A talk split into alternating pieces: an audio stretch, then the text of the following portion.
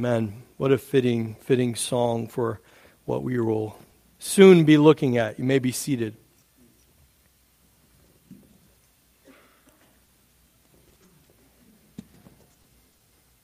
How do you know what to do next? How do you make your decisions? You have that really tough choice which college to go to, which job to take, who to marry, what to have for breakfast. That can be hard. How do you make your decisions? How do you make your choices?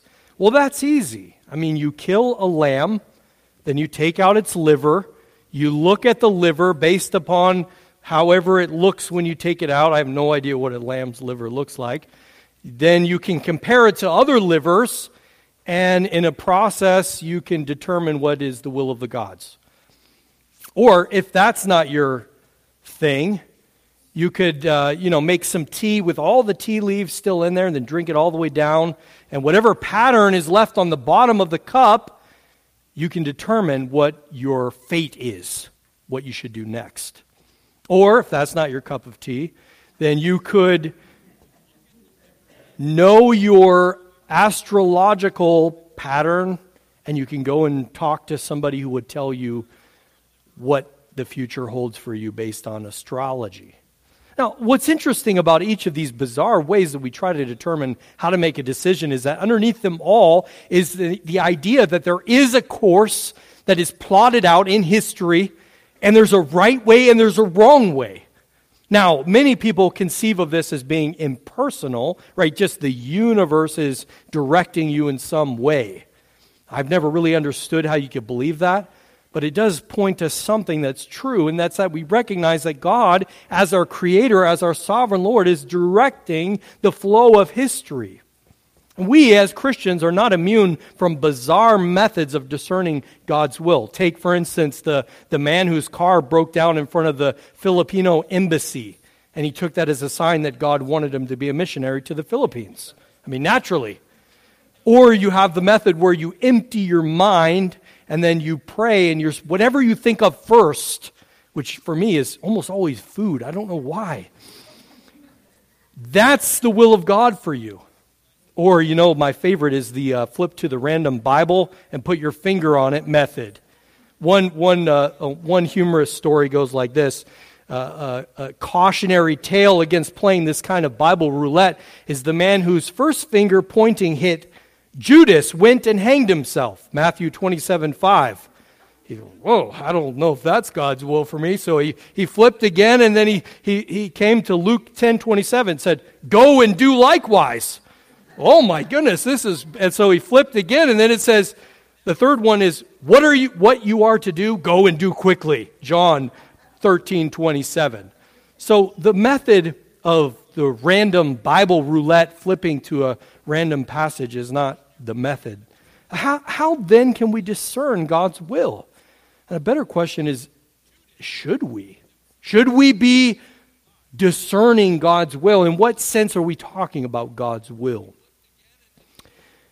As we return this morning to our series in 1 Samuel, we're going to see that the narrator is developing a characteristic in David that he only surfaced earlier in chapter 21, they gave us three short vignettes of the life of David, little, little snippets of things, where one, where he's with Ahimelech at, at, at Nob, and then he flees to the Philistine king in Gath, Achish, and then from there he goes to the cave of Adullam, and he gathers a group of people. And in those three snapshots, the narrator is developing character traits in David that he will flesh out later on. One of those character traits, which he surfaced in chapter 22, verses 1 through 6, is David relying upon the Lord. Remember, in his desperate attempt to flee from Saul, he made some really poor choices. He goes to Ahimelech, which ends up occasioning the death of all the priests at Nob because Doeg was there. But in his desperation, that doesn't end. He, he flees to the Israel's enemy the Philistines in Gath. Remember, he has to act like a crazy man just to get out of that situation. But then he begins to realize, I, am doing this on my own strength, and I need to stop. And he begins to listen to the voice of the prophet, the prophet uh, Gad. And so this morning, we're going to look at chapter 23 of 1 Samuel, the first 14 ver- verses. And there, the narrator is drawing our attention to the fact that David now has learned not to rely on himself, but to rely on God. He, he will not make a single move without asking the Lord what God desires of him. So let's, let's get into this text this morning, beginning at verse 1. Now they told David, Behold, the Philistines are fighting against Keilah and are robbing the threshing floors. Therefore David inquired of the Lord, Shall I go and attack these Philistines? And the Lord said to David, Go and attack the Philistines and save Keilah. But David's men said to him, Behold, we are afraid here in Judah. How much more then if we go to Keilah against the armies of the Philistines? Then David inquired of the Lord again. And the Lord answered him, Arise, go down to Keilah, for I will give the Philistines into your hand. And David and his men went to Keilah and fought with the Philistines and brought away their livestock and struck them with a great blow. So David saved the inhabitants of Keilah. When Abiathar, the son of Ahimelech, had fled to David to Keilah, he had come down with an ephod in his hand. And now it was told Saul that David had come to Keilah, and Saul said, God has given him into my hand, for he has shut himself in by entering a town that has gates and bars. And Saul summoned all the people to war, to go down to Keilah to besiege David and his men. And David knew that Saul was plotting harm against him, and he said to Abiathar the priest, Bring the ephod here. And then David said, O Lord, the God of Israel, your servant, has surely heard that Saul seeks to come to Keilah to destroy the city on my account. Will the men of Keilah surrender me into his hand? Will Saul come down as your servant has heard? O Lord, the God of Israel, please tell your servant. And the Lord said, He will come down. Then David said, Will the men of Keilah surrender me and my men into the hand of Saul? And the Lord said, They will surrender you. Then David and his men, who were about 600, arose and departed from Keilah, and they went wherever they could go. When Saul was told that David had escaped from Keilah, he came up, he gave up the expedition. And David remained in the strongholds in the wilderness, in the hill country of the wilderness of Ziph. And Saul sought him every day, but God did not give him into his hand.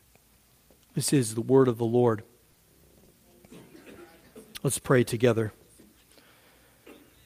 Heavenly Father, we, we're so grateful for your provision. We're so grateful that you have condescended to covenant with us, to redeem us and restore us to fellowship with you. Father, teach us the ways that we may inquire and discern your will. Help us to understand so that we may respond like David in reliance upon you, trusting and listening to your word. For we pray this in Jesus' name and amen.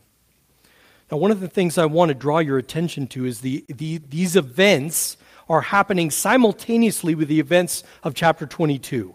So that when Doeg is going to Ahimelech at Nob and persecuting the priests there, at that same time, David is freeing Keilah from the Philistine raiders.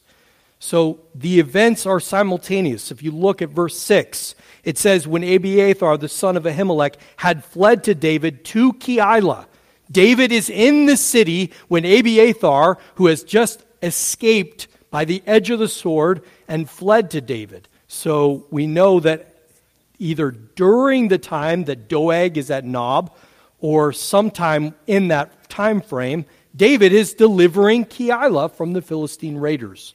Now, these raiders would come out in big parties and they, they would rob the threshing floor. The threshing floor is where they would thresh out their grain. This is their sustenance. And it says they're taking this from the city. This is a city within Judah, within the tribe of Judah. And of course, David is a Judite. He's from Judah. And he hears news of this. And so he inquires of the Lord, Shall we go down? Now, you can, you can appreciate the skepticism of his men.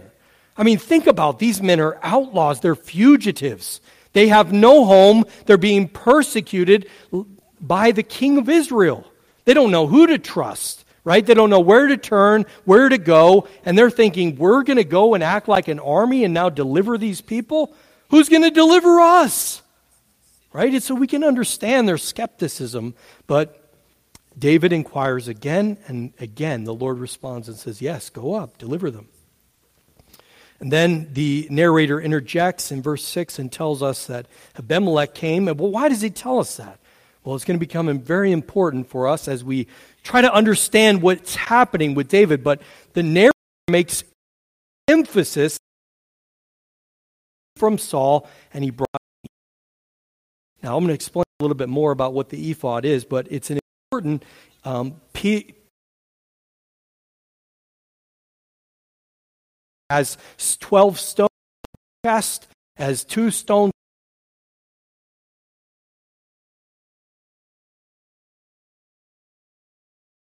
discern the will of God. They're called the Urim and the Thummim. These are two stones that we'll talk a little bit more about in a moment. But the narrator wants us to know David has access to a priest who can inquire of the Lord. That's important for what's happening in this story. So Saul hears David is holed up in this city with walls. He thinks that's it. This is a good omen. I've got him. Now he's stuck. And beware because tyrants often think that their tyranny is sanctioned and blessed by God, fueling their prideful vendettas. He thinks that God is doing this. But God is not, God is doing this, but he's doing this not for Saul's benefit, but for David's. And so he sets out. Um, you know, he gathers a band of, you know, five or six guys. They're only just going to take David out. No, he gathers the whole army of Israel to come and persecute the Philistines, the Ammonites, the Amorites, one of the 50 other enemies that Israel has. No, Israel's own, a person from Judah, the rightful heir to the throne, the king that God has selected. That's who Saul chooses to go out against and gather the whole army. Now, it's not it's a costly endeavor to gather the army, right? I mean, this is a lot of tax money, right? Goes into gathering the army. So he summons them, and they're going to go down. They're going to besiege this city. He thinks, I'm going to tear down these walls, and I finally got this guy. Well, somehow David hears that Saul's coming, and he inquires of the Lord. He wants to know, you know, is he coming? And if he comes, are the people of this city, are they just going to give me up, right? You can imagine David's probably somewhat of a hero to these guys. He just delivered them from the Philistines. Saul hasn't done that. David might, might think, well, maybe I'm safe here. Maybe I can rely on these people. But, but God says, no, you can't. You need to flee. And so he does. He leaves. He goes to a different portion, the hill country in the wilderness of Ziph, which will be important for next week um, which is still in the territory of Judah. But what the narrator is drawing our attention to is how many times David inquired of the Lord and listened for his response. When the text says David inquired of the Lord, what does that mean? What does that mean exactly? Sometimes we have, we, we have these mental images, right? We think about the prophets. How, how did they hear God? We pray, and I've never heard an audible voice from God. I've had God prompt my spirit, and I've been led into places in His Word, but I've never heard an audible voice from God. How does God reveal Himself to His people? Is David just hearing an audible voice from God? I'm sure that many of you have read lots of stories in the Old Testament and, and thought, how did they hear? How, how did they, how is God responding to them? The theological question underneath this is how does God reveal himself to his people? And we know theologians distinguish between two types of revelation. We have general revelation, what is found in God's creation, and special revelation, what is found in his word. General revelation is enough to render us without excuse, as Romans 1 tells us that we know that there is a God just from looking at the creation. So we should, as all creatures should, give honor and thanks to our Creator. Now, the general revelation is not enough to lead us to salvation because we need the special revelation that comes from God's Word as He reveals Himself to us. Special revelation is God's unfolding revelation of Himself in two things word and action. The Word is the way that God speaks about Himself the infinite chasm that exists between who God is and who we are, we cannot know anything about God unless He tells us about Himself. And He tells us about Himself by describing who He is. He passes before Moses and he says, The Lord, the Lord, gracious and compassionate, slow to anger and abounding in steadfast love.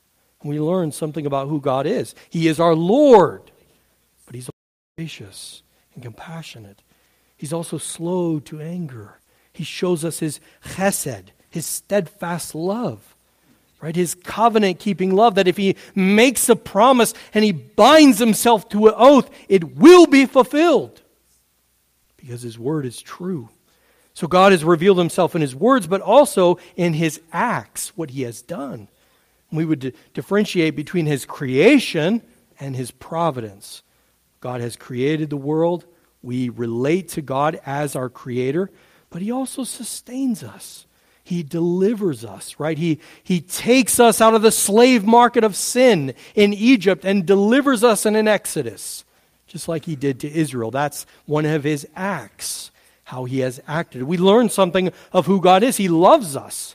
He's the one that bore Israel on eagle's wings. He carried them in the wilderness. Right? We, we're learning about who God is through what he has said about himself and what he has done in history. And it progressively unfolds over time so that from the beginning we're learning more to the end we're learning more about who God is and what he has done. And in Hebrews we have this statement of this in chapter verse 1 and 2. Long ago at many times and in many ways God spoke to our fathers by the prophets. But in these last days, he has spoken to us by his Son, whom he appointed the heir of all things, through whom also he created the world. And as Christians, we've always had the question of, well, how, how do I relate the way that God worked in the Old Testament with how he works today? Should I be inquiring of the Lord in the same way that David was? David has at his disposal prophetic guidance through the prophet Gad and other prophets who will show up because they're always very close to the king. The, the Lord wants to direct the way that the king goes. So he has prophetic guidance. Do we have that? Should I rely on the same methods that David used? That's the question that we're trying to ask as we understand what it means that David inquired of the Lord. Westminster Larger Catechism 33 through 35 is very important here. And I'm not going to read the whole of those three questions, but I would encourage you to go and look at them. One of the things it asks is how is the covenant of grace administered differently in the old covenant and the, versus in the new? And the answer to that question is it is administered differently. It's not the same. One, you might think of it as a circle. One is looking forward to the Messiah, and one is looking back. We are looking back at what the Messiah has done. They were looking forward to a Messiah coming. There is continuity between them two, but they are not the same. God has spoken to us in his prophets, but in these latter days, he has spoken to us in his Son. And so, for us, as new covenant believers, God has spoken to us definitively, perfectly, in and through his Son, Jesus Christ. In the Old Testament, it was through types and shadows and ordinances. God gave them the covenants, He gave them circumcision, He gave them the Passover, He gave them prophets, and He spoke to them in that way, all looking forward to the Christ who would come. Sometimes he spoke to them directly, like Moses, who did hear an audible voice, who did speak to God face to face. Sometimes it was through dreams and visions. Sometimes it was the Urim and Thummim. Those two stones were probably square, maybe, you know, so big, probably black and white, black on one side and white on the other. And there were two of them. And they would be cast to get a yes or no answer. The, the idea behind this is that God directs the fall of the lots, right? Or the, the way the dice roll, that kind of idea. So if you got two whites, then it was a yes from God. If you got two blacks, then it was a no from God. If you got a white and a black, then it was God's not responding. You don't have a response. Saul comes into this, right? Saul gets a hold of the Urim and Thummim and he casts it and he gets no response from God. This is in chapter 28. And what does he do? He, he resorts to necromancy, he calls up Samuel from the dead to learn the will of God. Well, I mean, that'd be great. I would love to have the Urim and Thummim. You know, just let's, where are we going to dinner today? You know, obviously it wouldn't be that trivial, but prophet, we do have, like David, a priest. We do have, like David, a king. We have the Lord Jesus Christ. And he's a better prophet because we don't have to weigh his message with other prophets. Think of all the times when Israel is confronted with false prophets who say, Yeah, go for it. You're going to do great. And then you get that one guy, Micaiah. I don't know if you remember that story. And they get these, all these prophets come and they say, Yeah, you're going to kill the king of uh, I can't remember if it was Assyria or Babylon, but you're, you're going to destroy him. And then, is there any other prophets left in the land? Yeah, but there's this one guy, but he always tells me what I don't want to hear. And then they get the one guy coming in. But Jesus is not like that. The message that he speaks is truthful, there's no falsity in it. Jesus is a greater priest, not least because he represents us before the Father as our high priest interceding for us. I mean, have you ever just stopped to think about that? Have you ever just stopped to think that Jesus is praying for you?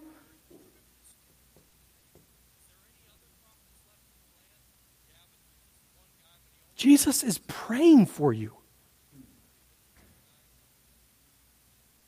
But even greater than that, this priest offered up himself. Other priests were sinful, they had to offer up sacrifices for their own sins. Jesus gave his whole life for you. And he bids you come to inquire of him. This is why Jesus taught his disciples in John 16 23. Truly I say to you, whatever you ask of the Father in my name, he will give it to you. We have God's ear because we come to him through his Son, Jesus Christ. You see, ending our prayers in Jesus' name is not some cute evangelical Christianese. In Jesus' name. It's powerful. You are coming to the Father in the Son. And He hears you because He has the ear of His Father.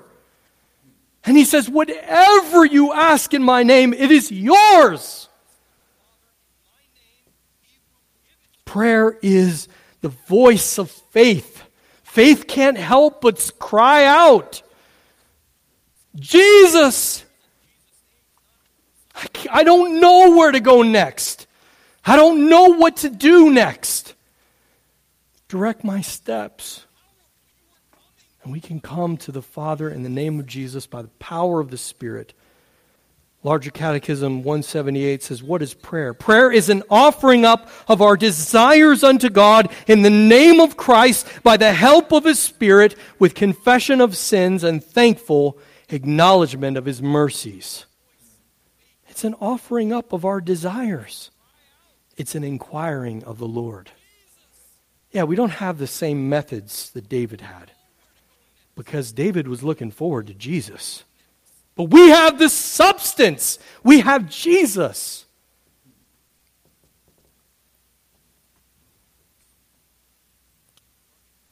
David said, Lord, what do I do? How do I proceed? What direction should I take?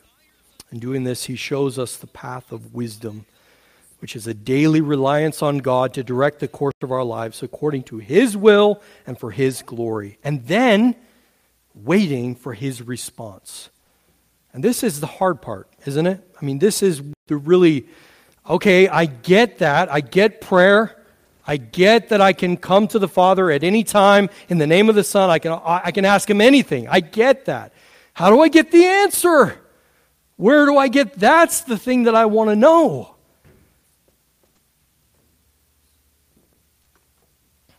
If David received direction according to God's will, to the questions he asked through the various means God gave him, can we expect the same thing and with the same specificity? To the answer that, I want to take a brief detour and I want to ask is discerning God's will even a good question? And what do we mean by God's will? What does that mean? To discern or not to discern? That's the question. What do we mean when we ask, what is God's plan? Usually we mean a specific answer to a perplexing decision, you know, vocation, job, whatever, spouse, college, all those kinds of things. We want to know, okay, I've got several paths, I need a specific answer. But the scriptures speak about the will of God in two different ways. One, we might call his decretive will. I know I'm going to use a couple big theological terms, but they're important for us to understand because we, we need to have our frame of reference, the way we speak about discerning God's will, shaped by the scriptures, not by our own notions. Paul says in Ephesians 1 5, He predestined us for adoption to Himself as sons through Jesus Christ according to the purpose of His will Okay, so we're, we're using the word will of God in a particular way there. And that's talking about his unfolding plan. He has a plan for how the world begins and how it ends. Right? That we call his purposes. That's his sovereign will to bring about the ends from the beginning. He's already determined the outcome, right? This is why faith, we can have faith. This is why we can trust in Jesus because guess what? He wins. We already know the end. And we can trust that God's purposes and plans are being worked out in time and history, and that also includes the contingent will of man, our own wills, our own lives. All of that is included in God's purpose and plan, even our sinful actions. Right? Luke says in Acts chapter 2 23 this Jesus delivered up according to the definite plan and foreknowledge of God you crucified and killed by the hands of lawless men. The crucifixion was not an accident. God wasn't like, "Oh shoot. I don't know what to do now. I sent my son to be a savior now he's dead." No, it was planned from the beginning. It was a definite plan but God used sinful men to bring it about. And this decretive will, God's purposes and plans, his sovereign plans, we are warned against prying into. Deuteronomy 29 29. The secret things belong to the Lord our God, but the things that are revealed belong to us and to our children forever, that we may do all the words of this law. So, there are things that God has not revealed, such as your future. He has not told you all that's going to take place in your life. He has revealed some things about the future, but not everything. We don't know when Jesus is going to come back. We don't know when God will finally put all of his, un- his enemies under Jesus' feet, but we know that he will. He's revealed enough for us to rely upon, to have trust and faith and deep confidence because God is at work in us so that all of his good purposes come to a great end, his glory. And that includes our suffering, that includes our sin, that includes our loss, our sickness, the heartaches. All of it is included in God's perfect sovereign plan. So, what has God revealed? What is his will for you? Paul sums it up best in Romans chapter 12 verse 2. Do not be conformed to this world, but be transformed by the renewal of your mind, that by testing you may discern What is the will of God? What is good, acceptable, and perfect? Well, there it is. That's the will of God. Whatever is good, acceptable, and perfect is the will of God. We call this God's prescriptive will. This is what He has revealed. This is how you are to live before Him. This is what kind of person God requires of you to be. He's not concerned about what you should do, but how you should be, how you should live in the world, what kind of character you are to have. You are to be a, a person who has not conformed to the world, but is transformed renewing of your mind so that you can discern the will of God. So, can you discern the will of God? Well, yes, of course. You can know you should be situation. What kind of person you should be. Good and acceptable and perfect. Scripture uses the language of desires, wishes, wants, how does God, what are God's desires? That's God's prescriptive will. And it's not a mystery. God has revealed it. He's very clearly outlined in Scripture how you are to be, even gave you a model the Lord Jesus Christ. And Jesus said, Follow me. I'm going this way. Go this way with me. And become the kind of person. It doesn't look like anything in this world. Blessed are those who mourn. Blessed are those who are persecuted. Blessed are the poor in hearts. It doesn't look like anything that this world has on offer. So if you want to discern the will of God, look to Jesus. He's the one that we're following hard after. He's the one that our life should be conformed to. And when we look to Him, then the difficult decisions that we have are not as difficult. Because we know, I know how to be in this situation. And that will inform how, what we do, how we respond. Part of the problem, and what's behind the, this desire for divination that we all, you know, find a tendency towards. And we, we want to be certain. We want certainty. But God has called us to faith. Faith is certain, but it's not the certainty of seeing, it's the certainty of hope. It's the one that looks, doesn't see a Jesus in front of him, and yet still follows him. It's a trust that rests in Jesus' finished work. And prayer is the expression of that attitude. And we inquire of the Lord, and then we do. The, the, the church used to say, lex orandi, lex credendi. The law of praying is the law of believing. Prayer is faith seeking understanding. This is why prayer and the word go together as handmaidens. We don't have quick fix solutions of divination, but behind those assumptions are bad theology. For there is no decision that will make that is somehow outside of God's will. For even your sinful actions, your mistakes, and your big time blunders, all of those are a part of the will of God for your salvation. Have you thought about that? I mean, we, we, we want our kids to go through life with no, no suffering, no pain, no hardship, no mistakes. But I would not be standing here if I wasn't a desperate sinner who had made some horrific mistakes.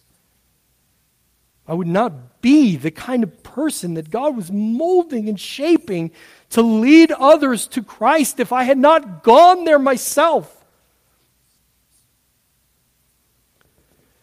Don't need to agonize over whether you choose the right spouse. You did! Or the right job or the right house, because whatever situation you find yourself in, the will of God for you is your conformity to Christ. And as that happens, as you're shaped to be more and more like Christ, you are being conformed to be the kind of person who responds according to God's will. That's what it means to be a man after God's own heart. It's not that David makes all the right decisions, it's that he's listening. That means he hears what God says and he responds. David learned that lesson. That's what we see. Are you? Are you learning to listen, to hear God and respond in obedience? Are you learning to have your desires and wants shaped by the Word of God so that you respond out of that because you're so conformed to Christ? You act like Him. Then you don't have to worry about discerning God's will. Because God has given us His ordinary means of grace, word and prayer. All we need to discern God's will. And just lean in to faith seeking understanding through prayer and through the Word, through how God has revealed Himself to you. Amen? Amen. Let's pray.